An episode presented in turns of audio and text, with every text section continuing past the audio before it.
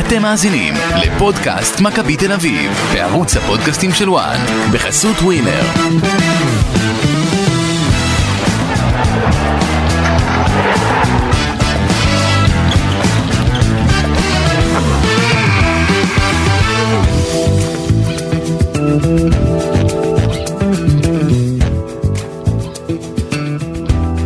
פודקאסט אה, מכבי תל אביב, פרק חדש לסיכום הניצחון 2-1 על הפועל אה, ירושלים באיצטדיון אה, בלומפילד.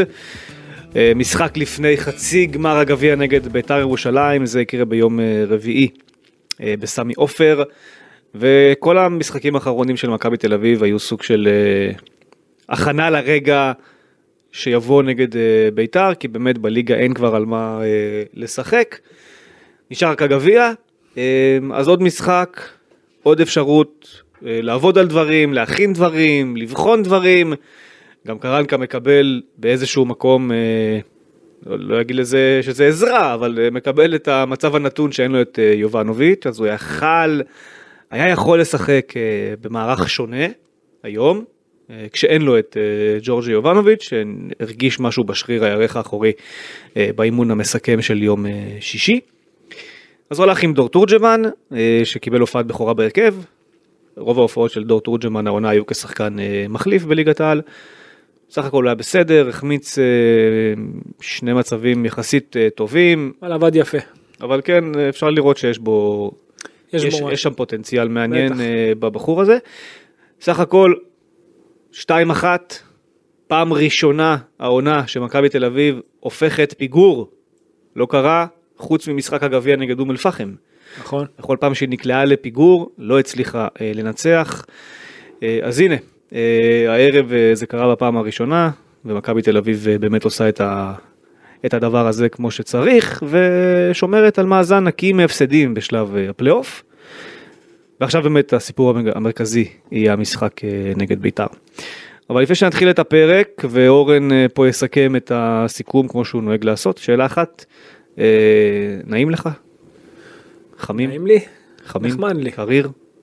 כן. הכל בסדר. נעים. אוקיי. לא, כי פשוט קראתי אחרי המשחק שקרנקה אה, אמר שהמשחק אה, התחיל לא טוב כי האווירה הייתה קרה. אה, בגלל זה. האווירה הייתה קרה וגם היה קר במגרש. אז אה, כן. מהרעיונות שלו אפשר לעשות הרבה דברים. אני, אני, אני תוהה האם, אחד, האם הוא חושב שכולנו טמבלים, או שתיים, האם הוא באמת לוקח משהו ברצינות כשהוא מדבר. כי זה מרגיש שכבר עברנו את השלב שהוא סתם מנסה להעביר מסרים בתקשורת. זה כבר שלב שאתה אומר לעצמך, תשמע, או שהוא מנסה לצחוק על כולנו, או, כל או שמשהו אצלו באמת לא בסדר. באיך שהוא חושב שהוא צריך להתראיין. אתה יכול להגיד לי מה, אתה יודע, את כל הפסקה, לא, אתה יודע, במשפט, מה שהוא אמר. שאלו אותו למה המשחק התחיל אה, בצורה כל כך אה, אה, לא טובה, הרי גול, גול אחרי דקה. נכון. דקה וחצי. קורה. אה, ובכלל על, על הפתיחה של המשחק שהייתה אולי קצת פחות קורה, קורה. חיובית. כן. אז התשובה שלו הייתה, אתה רוצה את הציטוט המדויק כאילו שאני אתן לך? כן. התשובה שלו הייתה שהייתה אווירה קרה. אה, המשפט המדויק התחיל אה, ככה, זה היה משחק קשה מבחינת הגישה בה הגענו, הדוגמה הכי טובה הייתה הדקות הראשונות, אווירה קרה, מזג אוויר קר, דווקא טוב לכדורגלן. ועם משחק חשוב ביום רביעי, תשאל כל כדורגלן אם הוא מעדיף שהמזג אוויר יהיה קר או חם. לכן שאלתי. לכן אם ח- אם אה, לי פה לך. נעים, לי אולי זה נעים שלא מאוד. ישפיע על אה, טיב הפודקאסט, אני לא יודע לאן זה הולך, אתה מבין? שמע, אני, אני כועס על עצמי על הפודקאסט הקודם. האווירה פה קרה. אני כועס על עצמי על הפודקאסט כן. הקודם. אוקיי, תכעס. אני גם אה, רשמתי לך את זה אחר כך. אז תגיד אנחנו- את זה עכשיו, כי זה רלוונטי. גם להיום. עכשיו אני אגיד, בדיוק עכשיו. גם היום הוא אמר אחר כך שמכבי הייתה לוקה באגרסיביות, ואם היא תבוא אגרסיבית מול ביתר אז יהיה לה יותר נוח. עכשיו תתן את המשפט שלך.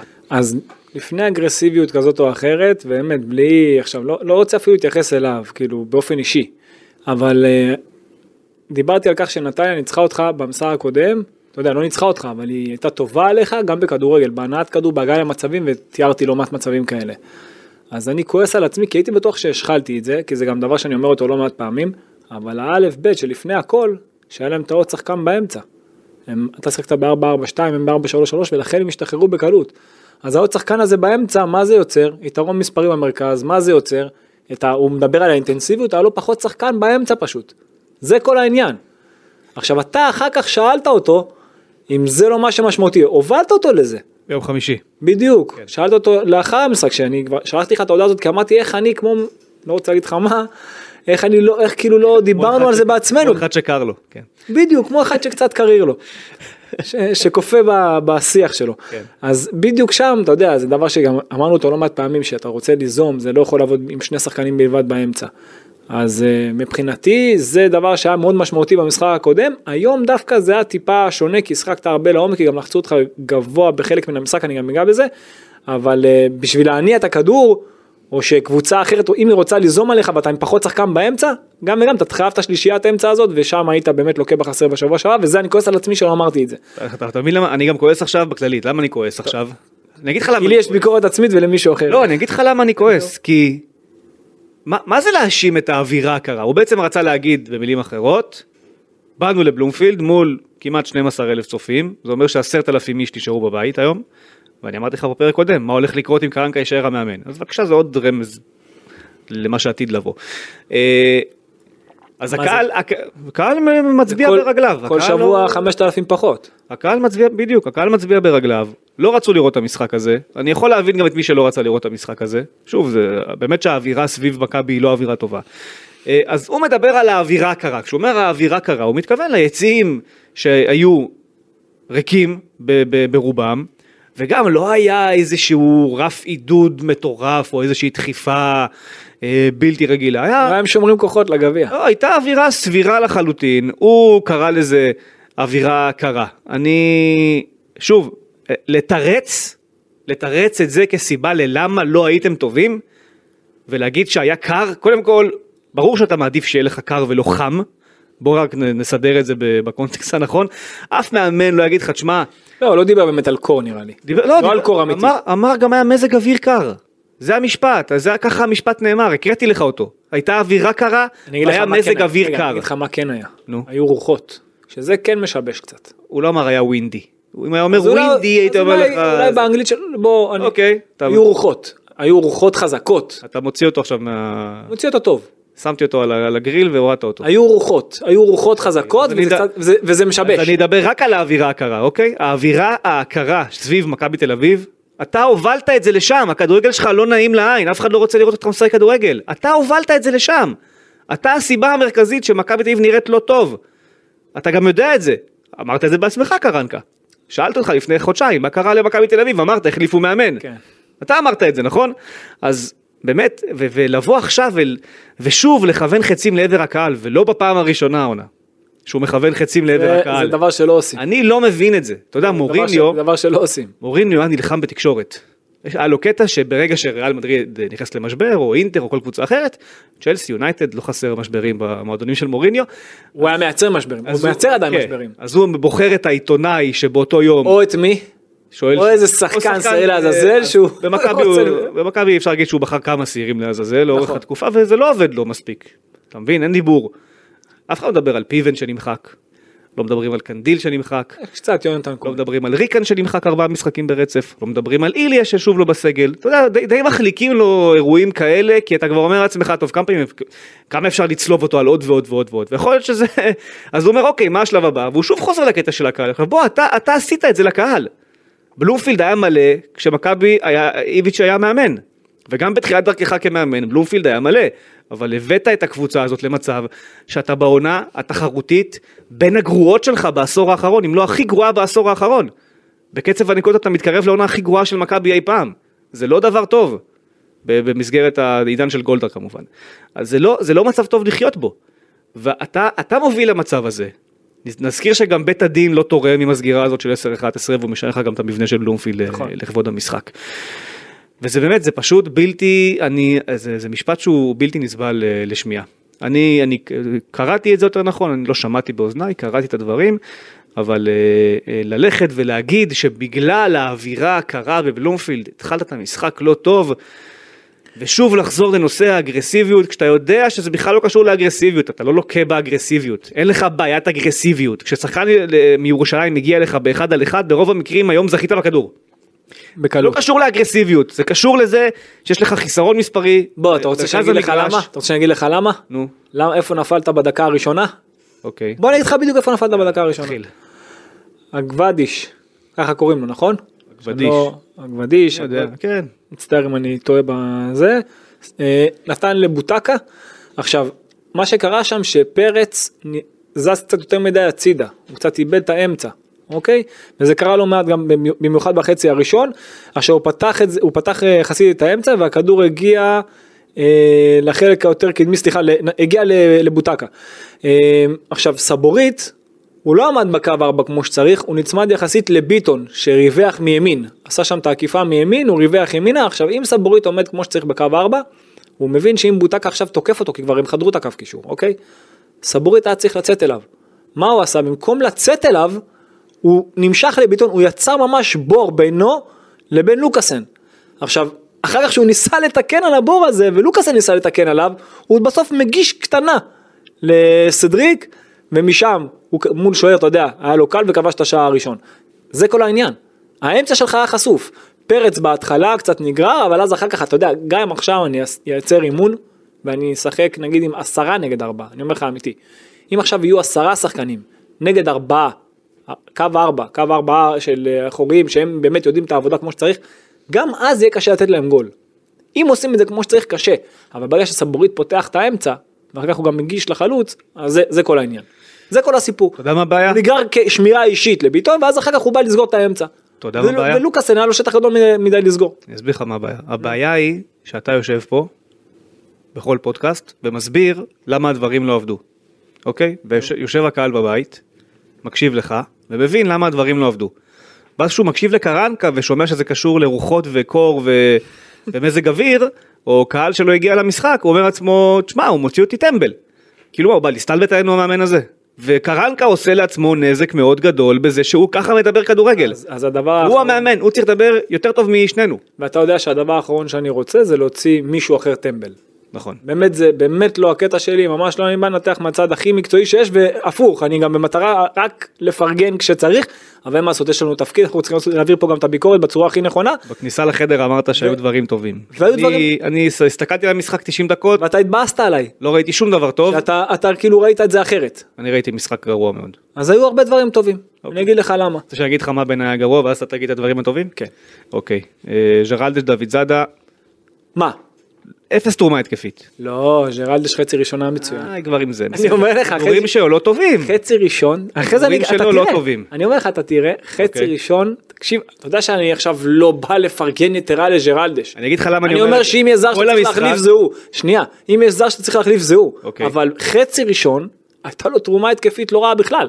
הייתה לו תרומה התקפית, אני לא אגיד אם היא רעה בכלל או לא רעה, אני חושב שהיא הייתה לא, מספ... לא מספקת.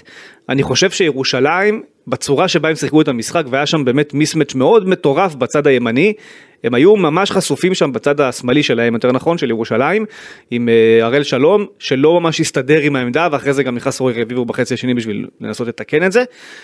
כל התקפה של מכבי תל אביב, אבל כל התקפה של מכבי תל אביב התחילה דרך בור באמצע, ואז בניסיון לסגור את הבור באמצע, פחות שחקן. שנייה, לא, התחילה עם בור באמצע של ירושלים, מסיבה לא ברורה, להם היה פתאום בור באמצע, ואז בניסיון לסגור את הבור באמצע, הם משכו כל פעם את הראל שלום יחד עם גבי למרכז, ואז נשאר לך כל האגף הימני פתוח. אז אני, אני ראיתי רק את זה. תן פס לג'רלדש. אז אני ראיתי את זה טיפה אחרת, זה לא שהיה בור באמצע כמו שגם כשהם חילצו, הרי שמכבי ניסתה להניע וליזום בעיקר דרך האמצע, בעיקר. אוקיי, בחצי הראשון היו כמה פעמים שהם רווחו יפה והגיעו אל קו הרוחב, אני אגע בזה, אבל אני אומר לך שדווקא כשהם אה, הרוויחו את הכדור, אז הם ניסו, לא במשחק עומק, הם ניסו דרך משחק, אתה יודע, לגוף. כן. ואתה בלחץ בעיבוד היית מצוין. אוקיי. ולכן, ולכן היה לך- נראה כאילו יש להם בור באמצע, ואתה בפרס בעיבוד הגעת למצבים מצוינים. אתה- אתה- דרך משחק הגנה. אבל השורה התחתונה היא ש- שבכל מצב שהסתכלת על המסך בתמונה רחבה, ראית כל הזמן בצד ימין אפשרות מסירה קלה, רק תרווח את המשחק לשם. קל. וג'רלדש ברוב המקרים לא הצטרף בזמן. וכשהוא כבר מצטרף בזמן, אז הוא פתאום מוצא את הכדור לא טוב, ופתאום זה בורח לו ככה שנייה לפני הרחבה, והפס לא ב-100% מדויק, ואתה אומר לעצמך בואנה, קבוצה עם מגן ימני יותר טוב התקפית, עושה פה שלוש, שלושה ארבעה גולים קל בחצי הראשון, דוד זאדה מצד שני לא עשה את זה כמעט בכלל, כמעט בכלל, וגם בחצי- הגנתית, בחצי השני קרה לו פעם אחת, אני אגע וגם בזה. הגנתית הוא לא טוב. הוא לא טוב הגנתית, הוא כל הזמן, אנחנו מדברים על זה כל משחק כבר בתקופה האחרונה. לא מספיק. הוא לא, הוא לא, הוא כאילו לא ערוך. סוגר רגל חזקה. הוא לא ערוך לשחקנים הוא שמולו. לא סוגר רגל חזקה. והיום הוא קיבל מתנה בלי גיא בדש. בדיוק. משחק מאוד לא טוב שלו, סבורית, שוב, טעות של גול, דיברת, הסברת גם למה זה קרה, אבל זה כבר נהיה יותר מדי. יש יותר, מכבי לא ספגה הרבה גולים העונה, יותר מדי באשמתו הישירה. אה, משהו שם לא עובד עם סבורית כבלם, יכול להיות שקרנקה אשם, לא יודע מי אשם בזה, לא עובד. לא, זה לא שהוא לא יודע לעמוד בקו 4, הוא פשוט פה שגה, הוא עשה פה טעות קשה. אנחנו, אנחנו, הוא שוגה שוב ושוב ושוב, ויש פה בעיה שסיסטמטי שחקן אחד שוגה. עכשיו, זה- ורגע, ואני אסיים בזה שלמרות כל מה שאמרתי פה עכשיו, אה, וש- וקניקובסקי עם האינספור כדורים סתם בכוח, שאני לא יכול לראות את זה כבר, באמת, ושוב, הוא לא קשר ימני, אבל פותחים איתך שם, אז לפחות תלמד ממה שאתה עושה לא טוב, אבל זה לא התפקיד זה. שלו. אבל זה לא התפקיד שלו. הוא, הוא לא צריך לדעת שאם הוא מקבל כדור 20 מטר מהשער, אם הדרישה סם- וג'רלדש לבד בימין, אל תמסור סתם כדור בכוח לרחבה, אני אגע בזה, אבל אלא נכון- תמסור למגן שלבד. זה נכון, אבל אם הדרישה היא לסיים את ההתקפות מהר. אנחנו לא, אתה יודע, ככה זה נראה לפחות. מהר, מהר. למה פרפה לא מסיים? אם זה לסיים בכוח. אולי פרפה לא מקשיב להוראות. אוקיי, זה סבבה. אני- אבל אתה רואה, זה שפרפה קר רוח יותר ממנו, כן. זה שפרפה משחק יחסית בתפקיד שלו, זה גם הרבה לא יותר. מאשר גבי. זה עדיין הרבה יותר אוקיי, מאשר אז גבי. גם זה הרגיז אותי וגם זה בעיניי היה לא טוב, ובשורה התחתונה זה עוד משחק, עוד משחק שאתה צריך עשרה מצבי הבקעה לשים גול. נכון. אתה צריך עשרה מצבים טובים כדי לשים גול. כי אתה צריך יותר לרווח. וההחמצות היום היו מטורפות. שוב, פרפה בדקה השלישית, שני מצבים מדהימים, שים אחד מהם בפנים, נגמר הסיפור. אחרי זה דור תורג'מן, ואחרי זה אה, בקרנות שם שזה לא 100%. ו... ו... אז בוא ניגע במצבים, קודם כל חייב לומר, אה, בהקלטה שלנו פה, כי אני עשיתי בינתיים רומא מילאן את האולפן ואת השידור, אז שמונה דקות, דקות. דקות ראשונות, אז אחרי הגול שאת זה ראיתי, היה שם עוד מצב, תן אותו אתה ואז אני אמשיך. זה מה שאמרתי הרגע, ב- ישר אחרי הגול של הפועל ירושלים, מכבי מחדשת משחק, קניקובסקי נכנס לאמצע, הראל שלום נמשך איתו למרכז המגרש, כל צד שמאל של ירושלים, ימין של מכבי פרוץ לחלוטין, רק תן שם כדור, כדור נפלא לג'רלדש, ממשיך את התנועה יפה לתוך הרחבה, כדור רוחב אל הרחבה למרכז, עומדים שם גם זהבי, גם דור תורג'מן, גם פרפה גויגון, זה נופל לשתי בעיטות של פרפה, אחת אה, אגבדיש לוקח ממש לפני קו השער, את השנייה פרפה בשמאלית בועט על הגוף של אדלי למרות שיש לו את כל הפינה פתוחה לחלוטין. שתי החמצות מאוד קשות של אה, פרפה. ואם הוא לא היה משווה בעצמו את המשחק הייתי אומר לך עוד משחק שמראה שפרפה יש פה בעיית סיומת מאוד קשה איתו אבל אתה כן. יודע מה למרות זאת יש בעיית סיומת מאוד קשה עם פרפה. הוא, הוא, הוא צריך לתת הרבה יותר מספרים מול כן, השאר. מבחינת סיומת הוא יכול לשפר את זה, אני מסכים איתך, אבל אם אתה אומר שאת המהלך הזה התחיל ג'רדש, אז הנה תראה למה אני אומר שג'רדש בחצי הראשון כן היה טוב, התקפית יחסית. דקה 14, התקפה מצוינת שמתחילה בצד שמאל דווקא. אוקיי, זה מתחיל מאוט, עובר דרך הקו האחורי, מגיע ימינה ג'רדש שמייצר דאבל עם גבי. ואז הוא טס לעומק, הוא מגיע עד קו הרוחב, משם זהבי מושך את כל קו ההגנה לאחורה שלה, הוא מגיע לקצר, ואז זה משאיר את תורג'מן לבד, שישה מטרים מהשער לבד, אבל לא פוגש נכון את הכדור. שם זה מגיע לדלי, יוצא החוצה ואז דלי מתחיל את המשחק. דקה 16, סליחה, דקה 17. תמיד שמונה תשעה שחקנים הפנים חילוץ של גיאגון מפס רוחב של השטה במרכז עשה שם טעות קשה בענת כדור עכשיו אה, כל טעות של כאילו זו טעות קשה שלו. עכשיו כל טעות כזאת אתה ראית מיד מעבר של מכבי תל אביב גיאגון נותן עם הפלש בחלק הלטרלי של כף הרגל לזהבי כדור לעומק זהבי מתקדם כמעט עד הרחבה יורה לפינה הקצרה. עכשיו אתה עשית משהו יפה שזה אתה יודע משהו שמבחינתי הוא הכרחי. כי מבחינה הגנתית גם אתה וגם הפועל ירושלים שיחקתם 4-4-2 אוקיי? וב-4-4-2 הלחץ של שני חלוצים על שני בלמים זה קצת מסוכן לשחקני ההגנה כביכול שהם עכשיו בזמן התקפה. ואתה תמיד היה לך את השחקן השלישי הזה שירד במיוחד מהדקה ה-15 זה היה בדרך כלל פרץ וזה גם היה גולסה לעיתים. אני פחות אוהב שזה קורה מהקו, מהצד, כי אז זה יותר תוקע את המשחק הצידה, אבל כשנכנסים מהאמצע יש להם את האפשרות לנווט את המשחק לשני הצדדים, אוקיי, במיוחד הם כקשרים. ומצד שני ירושלים לא היה להם את הירידה הזאת. זאת אומרת, אתה תמיד נעלת אותם עם השניים האלה, שאחד סגר קשר אחורי ואחד בלם, ואז יצרת יתרון מספרי קבוע. לא היה להם את השחקן שירד מדרגה בין הבלמים, ולך זה היה מצוין. גם כשהם הם בקושי ניסו לשחק ארוך, אני אמרתי את זה קודם, אבל כשהם כן ניסו לשחק ארוך, אז משהו טוב שאני חייב להגיד על, היום על מכבי תל אביב, שכן היה חיפוי טוב בארוך. נגיד ראית עכשיו את, את, את סבורית יוצא, אז גם דוד זאדה, גם לוקאסן, גם ג'רלדש, קו שלושה מאחור עם מרחק נכון, סגרו את האמצע כמו שצריך, זה היה יפה לראות. בזמן התקפה אנחנו מכירים את מכבי תל אביב, אמנם זה 4-4-2 בהגנה, בהתקפה גויגון וגבי קניקובסקי נכנסים לאמצע, נותנים את הקווים אך ורק למגנים, אתה תוקף רק עם שחקן אחד על כל אגף. עכשיו מה שעוד אהבתי לראות, שהמגנים היום ובכלל השחקנים, אם זה גויגון בעיקר, ואם זה ג'רלדש בעיקר, הגיעו הרבה מאוד לקו הרוחב. הם יחסית הגיעו הרבה מאוד לקו הרוחב ומשם הכניסו את הכדורים פנימה. ואני אגע במצבים הללו, לא, היו, היו את ההכנסות כדורים, אתה יודע, האלכסונים האלה בכוח, אבל פחות מפעמים קודמות. דקה 21, פרץ יורד לקו של אה, שלושה מול שניים שנותן לג'רלדש אה, על קו האורך, שמקדם לזהבי, הוא נותן בנגיעה לגבי לאחור, שנותן לגויגון, מחזיר חזרה לגבי ובועט מרחוק. במקום לתת את העוד פס הזה שאתה דיברת עליו לג'רלדה שהצטרף יפה מימין, וזה מראה שכמה שהוא היה טוב בחצי הראשון. אבל הכדור מוסט שמאלה, אוקיי? ואז פרץ מרוויח את הכדור הזה בסוויץ' הגנה. עשה שם פעולה טובה, ואז זה מגיע עוד פעם לעוד התקפה שעוד פעם אה, הבלם שלהם בצ'ו, הרחיק שוב לגבי. גבי נותן כמו שצריך הפעם, עושה, הפעם הוא כן עושה את העוד פעולה, נותן לגויגון, גויגון עוצר, משתלט פעם אחת עם השמאלית שלו ואז עם הימנית לחיבור הרחוק כמו שצריך, עושה אחת אחת, אז זה שער שאומנם התחיל בהתקפה נכונה מצד לצד, אבל בסופו של דבר השער הזה נובע מסוויץ' הגנה שגם הפועל ירושלים מנסה בכוח והיא מרחיקה לאמצע וקצר מדי. אז ככה שבאמת זה דרך תוצר של משחק הגנה, טוב מאוד. דקה 27, עוד התקפה טובה ש... שג'רלדש מרווח לקו, מגיע גבוה עד קו הרוחב, מאשר לתורג'מן שמוצא את אדלי מוכן. דקה 30, תורג'מן מסיים התקפה מ-16 מטרים, אחרי שהשתחרר יפה מגלאזר, הבלם של, אה, של הפועל ירושלים. התקפה דרך המרכז אמנם, אבל הוא משתחרר יפה, עשה את התנועה כאילו הוא הולך לפתוח את הגוף כאילו ימינה שלו, ואז הוא חותך דווקא למרכז, בועט לפינה הרחוקה, לא מוצא את המסגרת. אה, דקה 35, הפועל ירושלים, מדקה 35 כבר לא לוחצת גבוה. וגם, היא גם, כמו שאמרתי, היא גם בקושי מנסה לחלץ, אה, לייצר מעברים, כי הכל אצלה על הרגל, עד הדקה 43 שם בזיע הגיע למין סוג של מצב, בועט לפינה הקצרה, שם אה, היה נמצא פרץ כמו שצריך, בתוספת הזמן. קרן למכבי תל אביב, סבורית נוגע אחר לאט של בצ'ו, זהבי, פנדל, 2-1 מכבי תל אביב, בועט נכון לפינה כמו שצריך, אה, בקור רוח, חצי שני.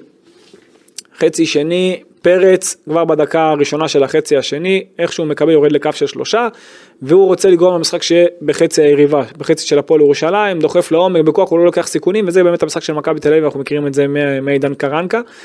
אה, עכשיו בחצי הזה, אם בחצי הראשון מכבי כן קצת לחצה גבוה, בטח גם שהיא נקלעה לפיגור, אז בחצי הזה היא חיכתה שליש מרכזי ואפילו נמוך, עשתה לסגור את המשחק מבחינה הרמטית, אמרתי לא משנה מתי, מכבי תל אביב הייתה עם שמונה או תשעה שחקנים עם הפנים לכדור, לא משנה מתי. הייתה רצה רק לחכות, אתה יודע, לטעות של הפועל ירושלים ואז לייצר מעברים. זה אומנם עבד לך יפה אבל אתה מצפה לי קצת יותר ממכבי אני חייב לומר בדקה ה-53 התקפה נהדרת שמתחילה משמאל עוברת ימינה חוזרת חזרה בסבלנות אה, עד, תורג', עד אה, תורג'מן שמשתלט יפה עם הראש שהוא נע גם עד קו הרוחב, הוא מוציא לדוד זאדה שמחמיץ שבועט לפינה הקצרה. היה שם שילוב יפה, זה שוב, זה גם מגיע עד קו הרוחב, תראה כמה פעולות שאת זה לא אמרנו מספיק במשחקים קודמים, שמכבי מגיעה למצבים שהם באמת נכונים. אה, בדקה ה-54, ג'רלדש וגבי, שוב, אה, מנסים לעומק, בכוח, זה כבר, לא, לא, רגע, יש פה כמה נקודות. יש פה כמה דקות, אני, אני אסכם בסוף, כמה נקודות שאתה תראה אה, שלא מעט שחקנים דוחפים לעומק בכוח, אני, אני אסכם את זה בכללי אחר כך. דקה 57, עוד התקפה טובה שגויגון מגיע לקו הרוחב ומנסה מרחוק לשער. אה, בדקה ה-59, גבי יוצא, ביטו נכנס, גולסה יוצא, ונוברהיים נכנס.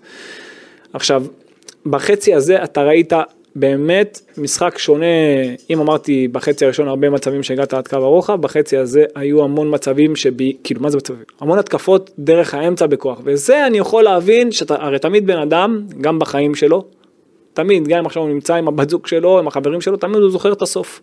את המשפט האחרון, או את המילה האחרונה, או את השיחת טלפון האחרונה, כל דבר את הסוף.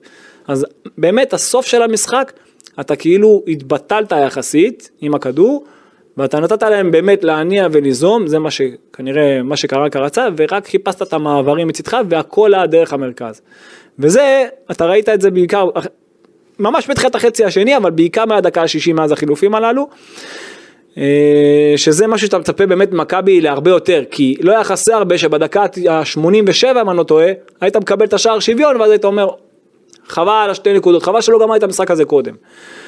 דקה 62, חץ אה, מצד ימין של ירושלים להראל שלום, שמגיע עד קו הרוחב, הייתה התקפה טובה של ירושלים, אה, שמגיע מול ג'רלדש, ואז הוא מוריד לאחור לבוטקה שמ-16 מטרים מוצא את פרץ מוכן, דקה 68, כדור אדיר של סבורית, אה, בין קו הקישור לפרץ, נותן את זה לביטון שמנסה עוד פעם, דרך המרכז, לעשות העוד פעולה שלו, ולא מצליח לייצר בעיטה לשער. דקה 69, חוזז נכנס במקומו של גויגון, לא הבנתי את החילוף הזה, אין לי בעיה שחוזז ייכנס, אבל כבר גויגון באמת היה משחק טוב. הוא עשה דריבלים טובים, עשה את ההבדל מבחינתי. אני מניח שהוא שמר את זה, שזה כבר חילופי שמירה לגביע. יכול להיות, יכול להיות ואני מקבל, אבל הייתי דווקא, אתה יודע, הייתי מוציא חלוץ אחד, שם עוד קשר, לא בגלל עכשיו גויגון, עזוב גויגון. אין בעיה, הוצאת את גויגון, תשים אותו, אבל תוציא עוד חלוץ אחד, בגלל גם שאתה מחכה למעברים, עדיף שיהיה עוד שחקן עם הפנים. זאת הכוונה. אתה מבין, עזוב עכשיו גויגון ספציפית. כן. תוציא חלוץ אחד, תוציא את תורג'מן כזה, תוציא את זהבי כזה, תשמור אותו לגביע, אוקיי? שים לי עוד קשר אמצע. עוד קשר אמצע שייצר מעברים, שירוויח את הכדורים באמצע, כי זה מה שאתה עושה כרגע, אתה מחכה עם הפנים, ואז תייצר עוד מעברים. דקה 71. ונוברהיים נותן אה, לביטון מימין לימין, עושה את האחד על אחד אה, מול נידה אם אני לא טועה, ואז מחפש את הפינה הרחוקה, עדל היה במקום, הייתה פעולה טובה של ביטון, דקה 85. זה מה שדיברתי עליו קודם. פרץ מוריד לאחור, מנסה להוריד לג'רלדש בלי לשים לב, רביבו שם גונב את הכדור הזה. המזל שזה מגיע לימנית שלו ובועט לפינה הקצרה. אם הוא לא בועט לפינה הקצרה, בועט לרחוק, זה 2-2, ואז אחרי זה לך תרדוף אחרי השער הניצחון. אה, לפני כן עוד עשה עקיפה טובה לבוטקה רביבו, ואני מקווה מאוד שיחזירו אותו בעונה הבאה למכבי תל אביב. דקה 86 עוד ניסיון של פרץ מרחוק, דקה 89 תורג'מן וסבורית יוצאים, פיבן ואלמוג נכנסים, כך בעצם מסתיים לו המשחק, אבל באמת ש...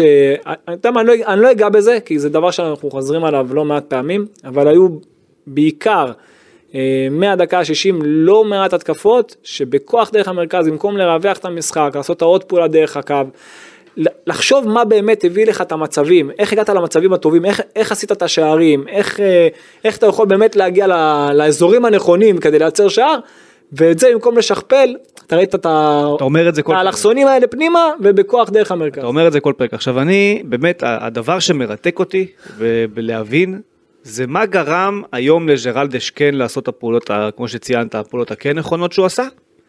למה הוא עשה אותם בעצם? אני רוצה להבין למה הוא עשה אותם, האם עבדו על זה באימונים, האם זה אינטליגנציה אישית שלו, האם הם בינם כשחקנים אומרים תקשיבו בואו נעשה ככה וככה, אתה יודע, בינם ובין עצמם, למרות שאולי הוראות שונות ובואו נשחק אחרת, ואם כן, אז למה רק הוא עושה את זה? למה המגן בצד השני לא עושה את זה?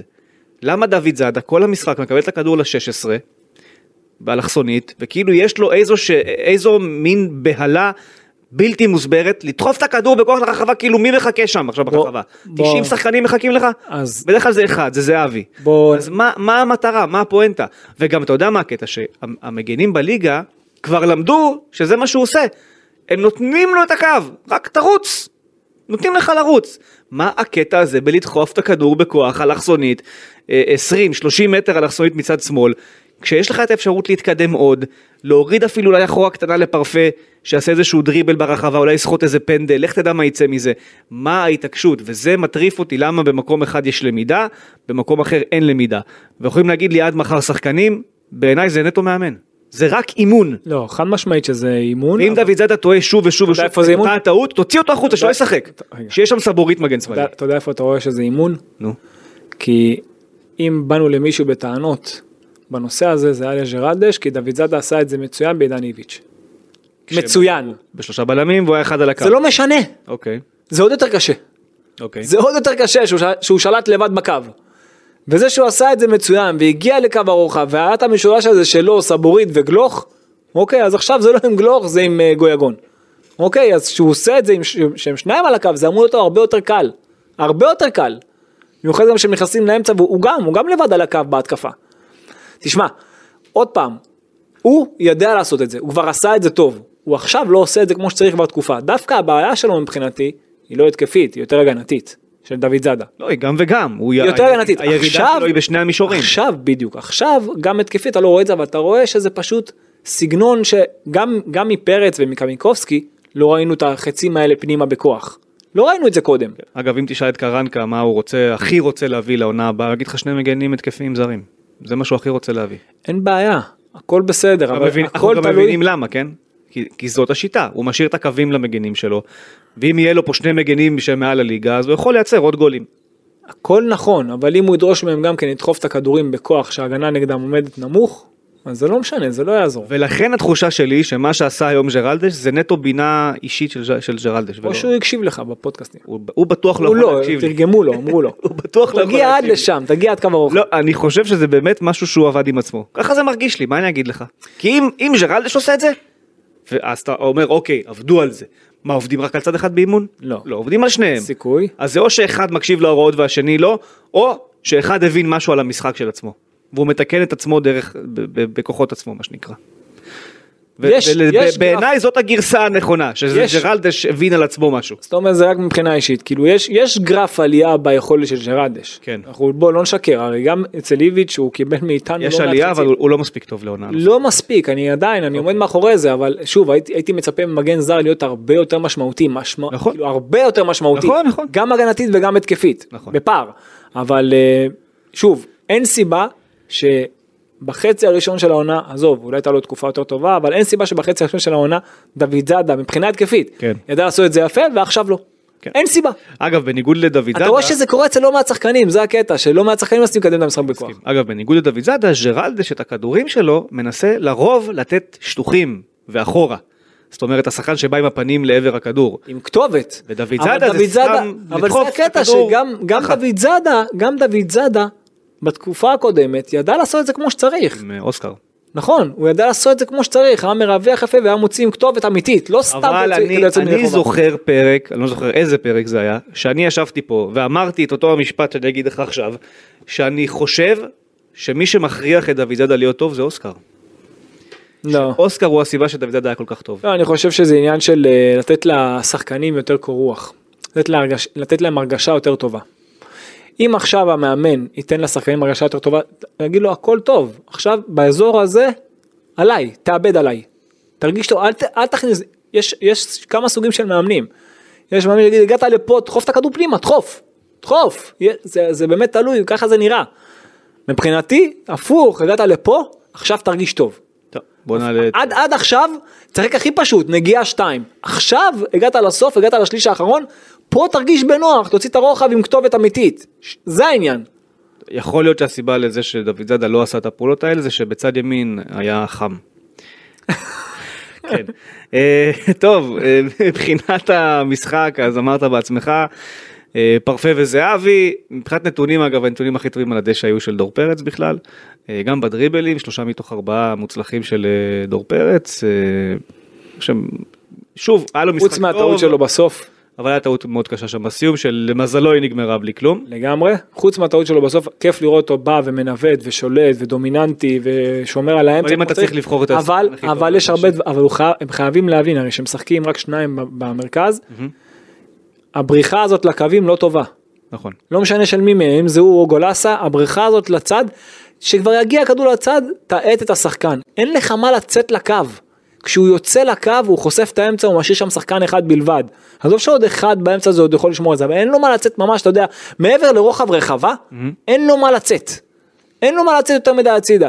וזה דבר שגם אם הוא יראה את השער הראשון, וגם אם הוא יראה עוד קצת מהחצי הראשון, הוא יבין שאין לו מה ללכת לאזורים הללו. שישמור על האמצע. שיהיה עם הפנים למשחק. מי בעיניך איש המשחק? בקצרה? גויגון, אתה הולך עם פרפה. חד משמעית. גויגון מבחינתי הוא, הוא עושה את ההבדל, עזוב את השער שהוא כבש, באמת בלי כל קשר, הוא מגיע לקו הרוחב, הוא קרוח, הוא אתה יודע מקדם את המשחק נכון, מייצר מעברים, הטכניקה שלו, החוכמה שלו, אין פה, אין פה בכלל ספק. אוקיי, אז אה, מבחינת המספרי גויגון לערב הזה, 72 דקות בסך הכל על הדשא, מדד XG של 1.3, זאת אומרת אה, היה גול אחד צפוי וקצת מעל. אה, איומים למסגרת, ארבעה היו למסגרת מתוך חמישה, זה יפה. נכון, 29 מסירות מתוך 37 מדויקות, זה 78 אחוז, קיבל את הכדור 34 פעמים, מאבקים 8 מתוך 16, זה 50 אחוז. אה, דריבלים רק אחד מתוך ארבעה, נתון נמוך. נראה לי שהיה לו- אה, הרבה. יותר. רשום אחד מארבעה, אני מקריא את נתוני המנהלת. אה, תיקולים מוצלחים של פרפה, שלושה מתוך שלושה. שישה עיבודים, ארבעה חילוצים. אלו היו נתוניו של פרפה ויגון, ולפני שנדבר על המשחק מול ביתר, כי הוא... רגע, מי לדעתך? מעניין, מי לדעתך? גם פרץ היה מצוין. אנדרי בצ'ו. אה, כן, אה, לפני שנגיע למשחק מול ביתר, כי הוא באמת אה, מאוד אה, תגיד מעניין. בג'ו. הוא שיחק כמו בג'ו, אבל הפוך. כן. פשוט לא טוב. אה, כן, לפני שנדבר על ביתר, כי זה, בסוף מעניין וזה שווה שנתעכב על המשחק מול ביתר אה, ביום רביעי בסמי עופר. אני, אני רוצה לחזור ליום חמישי, למסיבת העיתונאים שאתה מאוד אהבת. כן, זה היה מדהים. שנייה, מסיבת עיתונאי, כי רק אני הייתי שם. אה, מסיבת העיתונאים. רעיון, אחד על אחד. כן, רעיון, נקרא לזה רעיון. אה, ברעיון שקיימתי עם אה, קרנקה ביום חמישי, היו כמה דברים שתפסו את האוזן. אחת השאלות, בלי לדעת שיובנוביץ' הולך להיפצע יום אחר כך, כן. הייתה הנושא שאתה דיברת עליו בהתחלה של האגרסיביות. ששאלתי אותו, אם אתה מרגיש שהקבוצה לא אגרסיבית, הרי הרגשת את זה נגד נתניה, וירדת למחצית, החצי הראשון מול נתניה היה קטסטרופה. קטסטרופה, זה היה בושה של כדורגל, אי אפשר היה לראות, וואו, מכבי נראתה שם כמו, אני לא רוצה להעליב אף קבוצה, אבל היא נראתה כמו קבוצת פלייאוף תחתון. כן, לא נראה אוקיי? טוב. אז- אז אתה מרגיש שמשהו לא עובד, אוקיי? למה כשאתה מרגיש משהו לא עובד והניתוח שלך אומר אגרסיביות, ונניח ואתה מתכוון לאגרסיביות באמצע, כי איפה תהיה אגרסיבי? אצל השוער? אתה תהיה אגרסיבי באמצע המגרש רוב, רוב המקרים. לא- שאלתי למה באותו רגע אתה לא מוריד שחקן חלוץ ושם עוד שחקן קישור כדי להשיג יותר שליטה בכדור יותר אתה יודע יותר יותר אגרסיביות עוד בן אדם ממש כיוונתי אותו לעבר התשובה בדיוק, בדיוק. והוא ענה לי שזה בגלל שאם הוא יוציא גולר, זאת אומרת או יובנוביץ' או זהבי, אם הוא יוציא אחד מהם, אז זה רק יגדיל את הבעיה שיש לו בלהשיג שערים. אבל הוא הוציא את שניהם. בסוף הוא גם הוציא את שניהם. אז קודם כל, מה אתה רוצה? דבר שני, היום קיבלת את האפשרות, הוא הוציא את שניהם ב-0-0. נכון. אתה, אני, שוב, התשובה שהוא נתן לי תשובה מאוד לא טובה. ששוב ש, גורמת לי לטעות מה, מה קורה, זאת אומרת, מה הוא רואה, אוקיי. ולמה הוא רואה דברים כל כך שונה מכולם. אבל היום הוא קיבל את ההזדמנות הזאת, שאין לו את יובנוביץ', אוקיי? ואתה כבר מגיע אחרי משחק שאתה לא אגרסיבי בו. עכשיו, אין לי שום דבר נגד לתת הזדמנות לדור תורג'מן, הוא גם היה טוב. נכון. היה בסדר גמור, אני חושב שהוא ילד מאוד מאוד מוכשר ואין לי שום דבר נגד זה. אבל אולי גם כתוך הכנה לאפשרות שלא יהיה לך את יובנוביץ' ביום רביעי נגד ביתר, אולי כן היה שווה לנסות מערך של שלושה קשרים. ולראות איך אתה מצליח לייצר, זה היה הכרחי גם. ל- במשחק איך עצמו. אתה מייצר שיטה ש- ש- שמתאימה לך ליום רביעי, אם באמת אין לך את יובנוביץ'. בלי קשר, בלי קשר. שזה אחת, על אחת כמה וכמה, אתה יודע, זה, זה, בלי קשר, היית צריך להכניס עוד קשר. בסיטואציה שנוצרה, שאתה כבר שיחקת, אתה יודע, נסוג, ויצרת מעברים, היה עדיף לך לשחק 4-1-4-1, נגיד. או, או 4-2-3-1, לא משנה, אתה לא היית צריך שני חלוצים בסיטואציה הזאת. אתה כבר חיכית נמוך, רק חיפשת לייצר מעברים. אין לך למעלה של שניים למעלה, זה פחות שחקן. אתה יודע מה מדאיג, אין לך למה. מה מדאיג אותי? נו. האמירות שיוצאות מתוך קריית שלום ומתוך ההנהלה של מכבי תל אביב מדברות על כך שאם ייתנו לקרנקה וגם הוא אמר את זה בעצמו אפילו באותו ראיון ביום חמישי שאם ייתנו לו את הקיץ להכין את הקבוצה מחנה אימון סגל שהוא בוחר שחקנים שהוא בוחר יחד עם ברק יצחקי וג'ק אנגלידיס ובאמת יבנו דברים טיפה שונים וזרים אחרים יוחלפו ו- ואולי איזה עוד ישראלי שניים שאנחנו לא חושבים עליהם כרגע יגיעו. באמת תהיה לו את האפשרות לבנות קבוצה טובה יותר וכשאתה מדבר איתם באוף רקורד השיח הוא סביב להעביר את הקבוצה לשחק 4-2-3-1 או 4-3-3 אוקיי ושיהיה כנפיים ושיהיה ווינגרים ושהם מגינים יותר התקפים אבל כשהוא מקבל את אפשרות הבחירה לעשות את זה בזמן משחק או לפני משחק כמו היום כמו נגד נתניה כמו משחקים קודמים הוא אף פעם לא הולך לשם. הוא, הוא דבק ב-4-4-2 ולכן התחושה שלי שוב אני נטו תחושות שהוא מערבב את כולם. יש פה ערבוב מאוד רציני. היום הייתה לו הזדמנות אדירה. זאת אומרת, אני רואה את הקבוצה הזאת כמו שהיא, הולכת גם בעונה הבאה, ברוב המשחקים להיות ב-4-4-2. היום הייתה לו הזדמנות אדירה לשחק 4-3-3. נכון? עכשיו, כאילו גם שחקן כמו ביטון כזה. אין סיבה שהוא לא יהיה בקו ימין שהיה מצוין עד המשחק האחרון וגם שם הוא עשה דברים אתה יודע של נגיעות שאף שחקן לא יכול לעשות הכל היה מוכן. ושגבי יהיה באמצע נכון. תענוג תענוג הכל היה מוכן. היה לך הכל פיקס בשביל זה זה שהוא ישחק 4-3-3. נכון אז זה מראה לך שגם כשהייתה לו את האפשרות זה לא משהו כרגע כרגע זה לא משהו מאמין בו. אני לא יודע אם הוא בכלל אי פעם האמין בזה. יכול להיות שהוא לא מאמין בזה. יכול להיות שהוא מה, מאמין. הוא לא, הוא לא בחור של שליטה. הוא מאמין ב... הוא לא בחור של ליזום, הוא לא בחור. של שליטה. הוא בזה הוא מאמין. הוא מבחינתו לייצר משהו דרך משחק הגנה. גם אתה ראית את זה גם בשערים. נכון. אז מבחינתו זה, הוא, הוא מקדש את ה-4-4-2 ההגנתית, גם התקפית, הוא סוגר את האמצע, אוקיי, ודוחף את הכדורים ב, ב, בכוח יחסית לעומק, נותן את הקווים אך ורק למגנים, למה?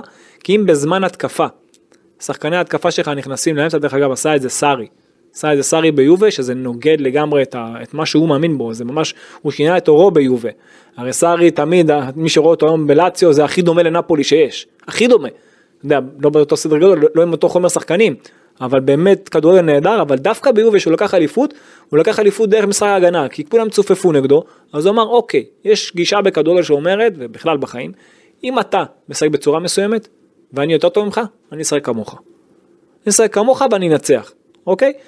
כי, כי אני יותר טוב ממך, אז למה, ש, למה שאני לא אשחק אותו דבר כמוך? הרי הסיכוי שאני אנצח הוא הרבה יותר גבוה. אוקיי. אז סארי מה עשה? לקח את כל השחקנים שלו, דחף אותם למרכז, ואז כבר הם היו בעמדות הגנה. הרי בעמדות הגנה איפה הם צריכים להיות? באמצע, לסגור את האמצע.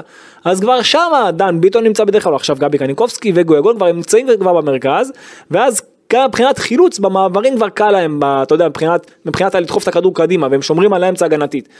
אבל מבחינה התקפית, זה נראה פחות טוב. אם אתה רוצה ליזום, אם אתה רוצה לשלוט, אם אתה קבוצה שרוצה לייצר ויש לך קהל, מה, אתה יודע, מאחוריך, ואתה רוצה לייצר אווירה, אתה רוצה לייצר, אתה יודע, אטמוספירה טובה, זה באמת משפט אז אתה צריך לרווח את המשחק. משפט מעליב. באמת. אז אם אתה רוצה לייצר את אטמוספירה טובה, אתה צריך לרווח את המשחק ואז לתקוף פנימה, לא הפוך, מהאמצע החוצה. כי באמצע זה עמדות הגנה. כן. זה לשמור על האמצע, תחשוב, זה לשמור על האמצע. כן, כן. אי אפשר לתקוף דרך האמצע מבין את. הרעיון שלך ושלו. זהו. אה, לא מסכים איתו ולא אוהב אותו. זכותי. לא אוהב את זה. לא רוצה לראות את מכבי תל אביב בעונה הבאה. את שלו. כזה כדורגל. אני, לא את שלי. לא, את שלו, אני ברור, אתה הסברת את כן. הרעיון. אני לא, אני לא ארצה לראות את מכבי תל אביב משחקת כזה. אתה לא, גם אני לא, גם, אני מבחינתי, אנחנו עוברים כאילו על הניתוחים של המשחקים, מבחינתי זה, זה די דומה כמעט כל משחק. גם, גם אני הייתי רוצה לנתח את זה אחרת, אבל מה שאתה רואה זה מה שאתה מקבל, וזאת המציאות. ועם זה אתה צריך לחיות. כן, אני רואה אותך קצת זז, לא בנוחות, אבל זה לא, מה אני פשוט אומר, אתה יודע מה, ייתנו לו נגיד לעשות את זה, והוא יביא שני מגנים ושני ווינגרים, וימציאו פה שחקנים שאנחנו לא חושבים עליהם בכלל, ויהיה פה איזה ישראלי שניים, ומיץ' הוציא ערימות של כסף בקיץ, ו- ומה? ומה, וזה תלוי יריבות. בשביל אתה לא- להגיע אתה לא- ל- אתה מתחור- להגיע לחנוכה ולהגיד טעינו? לא, לא, אז? אתה מתחרה מול יריבות, ואם היריבות שלך יפעלו בקיץ פחות טוב ממך, לא כזה מופרך, לא כזה מופרך. כן.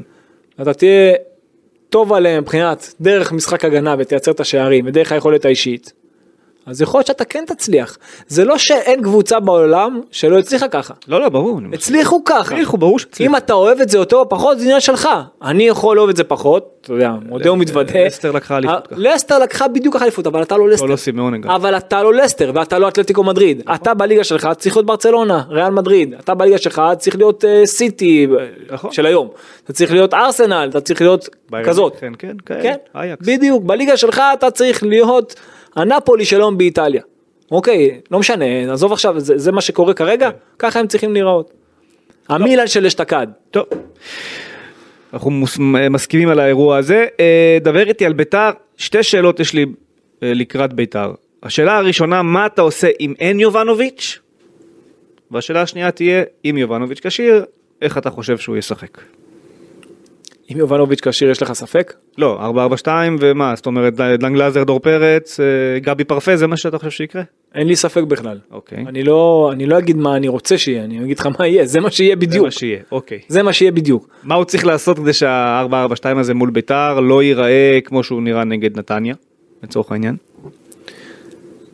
קודם כל אתה תהיה חייב ליזום. נגד נתניה זה משחק אחר. אוקיי. כאילו אני לא רואה את ביתר לוחץ אותך בשום צורה, זה לא דומה, זה משחק שונה. אתה יודע מה זה, למה זה דומה? אשדוד? בדיוק. אוקיי. זה דומה לאשדוד. ניצחת את אשדוד? לא. יפה. אז זה משחק שזה קנה מידה, ושם אתה צריך לעשות אחרת, קודם כל מבחינת ההוראות, אני לא מדבר עכשיו על שחקנים, בכלל. אתה צריך את ג'רלדש כזה שיגיע גבוה לקו הרוחב, לא ירים את ההגבהות פנימה כי הם יחכו לך כבר נמוך. אתה צריך אותו דבר את דוד זאדה, שיגיע גבוה לקו הרוחב ומשם יכניס את הכדורים פנימה, שה, שהרוחב יבוא לאחור, לשחקן התקפה שבא עם הפנים, שהקו הגנה מאשר לאחור. זה מה שהם צריכים לעשות לפני הכל.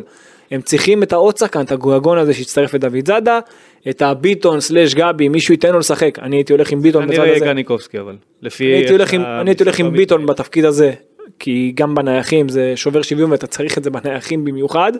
וזה מעבר ל... אתה יודע, גם, גם, גם הבלתי הטקטי שלו הוא אדיר. ואני מאוד מחזיק ממנו, דווקא בתפקיד הזה זה יכול להיות דווקא מצוין, והוא עם ג'רלדש, זה מה שאני הייתי עושה. אם הוא ייתן לו אני לא יודע, אבל הם צריכים להגיע שניהם, לייצר את ההוא מספרי בקו, גם מהצד, גם מהצד הימני, גם מהצד השמאלי, ואז הרוחב אמרנו, שיגיע לאחור, שחקנים שיבואו עם הפנים. מעבר לזה, מבחינה הגנתית, אם רוצים להיות טובים נגד בית"ר, אסור להם ללחוץ גבוה בשום צורה. בשום צורה הם צריכים לגרום לבית"ר לצאת. בית"ר לא טובה כשהיא צריכה ליזום, זה מאוד דומה אליך, והם צריכים לחכות להם נמוך, צריכים לחכות בסבלנות, לצאת למעברים. ת- תמיד אתה יכול לעשות התאמות, וזה בסדר לא ללחוץ קבוצה, זה לא אומר שאתה לא התקפי. הפוך, אתה, יותר, אתה יכול לייצר יותר מצבים, לייצר, לייצר יותר משחק התקפה, אם אתה מחכה נמוך לקבוצה מסוימת. אם עכשיו בית"ר הייתה מתקתקת את הכדור, מכבי חיפה כזאת, הייתי אומר תלחץ בכל הכוח. ולכן גם, גם הצלחת בלחץ נגדם. כן. אבל אם הקבוצה היא לא רוצה להניע, אז אתה תלחץ גבוה, תדחוף לעומק, יהיה להם, אתה יודע, ספריות כאלה לעומק. סתם אני נותן דוגמה, אולי הוא בכלל לא יהיה כשיר. לא, הוא שיחק היום, יהיה קשה. אז, אז, אז זה מסוכן, עדיף לחכות נמוך, לסגור שטח בין קו ההגנה לשוער, ואז דווקא אתה תייצר מעברים. כן. אבל זה מבחינה הגנתית, לא ללחוץ גבוה, לא משנה מה, תייצר יתרון מספרי מאחור, ואז תצא מהר קדימה. מבחינת מערך, אין לי ספק שהוא יפתח ב-4-4-2, מבחינת שחקנים, אמרתי לך מה, אני הייתי רוצה אם יש לך ספק על מישהו, אוקיי, עכשיו... אני הייתי, אני הייתי מעדיף. באמצע, אני הייתי מעדיף באמצע את אה, פרץ ו, ו, וגבי, אני צריך שחקנים יותר טובים עם הכדור. אתה תיזום המון, אתה תשלוט במשחק רוב הזמן. ברמה של 70% מהזמן אתה תשלוט לפחות בכדור, לפחות. אתה צריך שחקנים שטובים עם הכדור מאוד. ודווקא את גבי הייתי שם אותו באמצע עם פרץ. ודרך אגב, כשהוא שיחק באמצע נגד נתניה, הוא היה לא רע בכלל. לא רע בכלל. גם גולס האופציה. גם גולסה אופציה, אבל מבחינתי גבי ופרץ זה מה שאני הייתי מעלה. הם גם שומרים על האמצע נכון, וגם האינטנסיביות שלהם טובה, והסוויצ'ים שלהם טובים, והלחץ ועיבוד כדור מצוין של שניהם, כמו בשער שעשית של גויגון, ששניהם חילצו את הכדורים. אני הייתי משאיר את שניהם באמצע, אני מאוד אוהב את שניהם באמצע. אבל אה, שוב, עכשיו, עכשיו... זה דבר- לא שלי, אוקיי, עכשיו אין יובנוביץ'. אין יובנוביץ'. אז עניתי מקודם על מה שאני הייתי עושה. אני מות- אני שם את השחקנים הכי טובים. א', ב' בכדורגל, גולסה קני- ופרץ בקישור. בדיוק, ביטון בצד ימין. בדיוק, שם עוד קשר. לא, אה, הרי, זאת אומרת רגע, לא דור- לא דור תורג'מן. תקשיב, בוא תהיה רגע, תהיה רגע איתי. כן. אם עכשיו בית"ר ירושלים מחכה נמוך, והם משחקים נגיד 5-4-1 או 4-5-1, אוקיי? אתה יודע, יוסי אבוקסיס. ועומד, עומדים שניים, שני חלוצים על הקו הנמוך שלהם, הרי אין להם שטח אה, בין קו ההגנה לשוער כמעט. אז לא עדיף שבמקום העוד חלוץ הזה, שיהיה עוד שחקן שבא כטריילר עם הפנים פנימה, שיכול כן להשתחל, לא אחד שעם הגב למשחק כל הזמן, שיהיה אחד כזה, לא שניים כאלה. ואז שיהיה עוד שחקן שיכול להיכנס פנימה, אתה מבין? גם זה יוצר יותר איזון. ה-4, 2, 3, 1, שיש לך שניים על כל הגב, ממש, אבל אמיתי, לא שנכנסים לאמצע, אני לא מדבר על 4, 2, 3, 1, כמו שהוא כן שיחק, בסוף מה יקרה? הוא כן יעלה ככה, ואז הוא ייקח שחקן כמו, כמו גויגון כזה, וגבי כזה, וידחוף אותם לאמצע, וזה לא באמת, זה 4, 2, 3, 1 צר, מדבר רחב, בהתקפה רחב, רחב. זה מה שאתה חייב לעשות נגד בית"ר ירושלים, ואם הוא לא יעשה את זה, הוא יכול להתקל בבעיה, אלא אם כן הוא יכבוש ראשון. זה, זה משחק שקבוצה, שתיתן את הגול הראשון, זאת אומרת לא תספוג את הגול הראשון, במילים אחרות, רוב הסיכויים שהיא תנצח את המשחק. כי לייצר את המהפך הזה, כמו שקרה היום, זה פחות קורה לשתי הקבוצות לדעתי. אוקיי, אה, הימור תוצאה? מכבי מנצחת 2-0. אוקיי. ביתר עוברת. וואלה. כן. טוב. אז רק אני אופטימי. אתה אופטימי, כן. אה, טבעי. שוב, זו תחושתי, אה, אבל תחושה שכבר קיימת הרבה מאוד זמן. אורן, שם לילה טוב. אנחנו ניפגש אחרי ביתר. יהיה גם פרק אחרי החצי גמר, יום חמישי, אנחנו נקליט אותו. אז אה, יש עוד למה לחכות. וזהו. כך התכנסנו, לא? עונה, עונה, זה אנחנו זה נגמר עוד מעט. מאני טיים, מאני טיים. אחרי זה יש מכבי חיפה, הפועל באר שבע, אשדוד, ואולי גמר גביע. אתה אומר שכן, אני אומר שלא. ונראה מי בסוף יהיה הצודק. בוא נקווה לטוב. יאללה, אה, כרגיל, טיק טוקים, עניינים, תעקבו אחרינו, הקטעים שעלו לאחרונה הביאו צפיות מאוד יפות, אז אנחנו אה, מודים לכם על כך, אה, וזהו, ניפגש בהמשך, להתראות.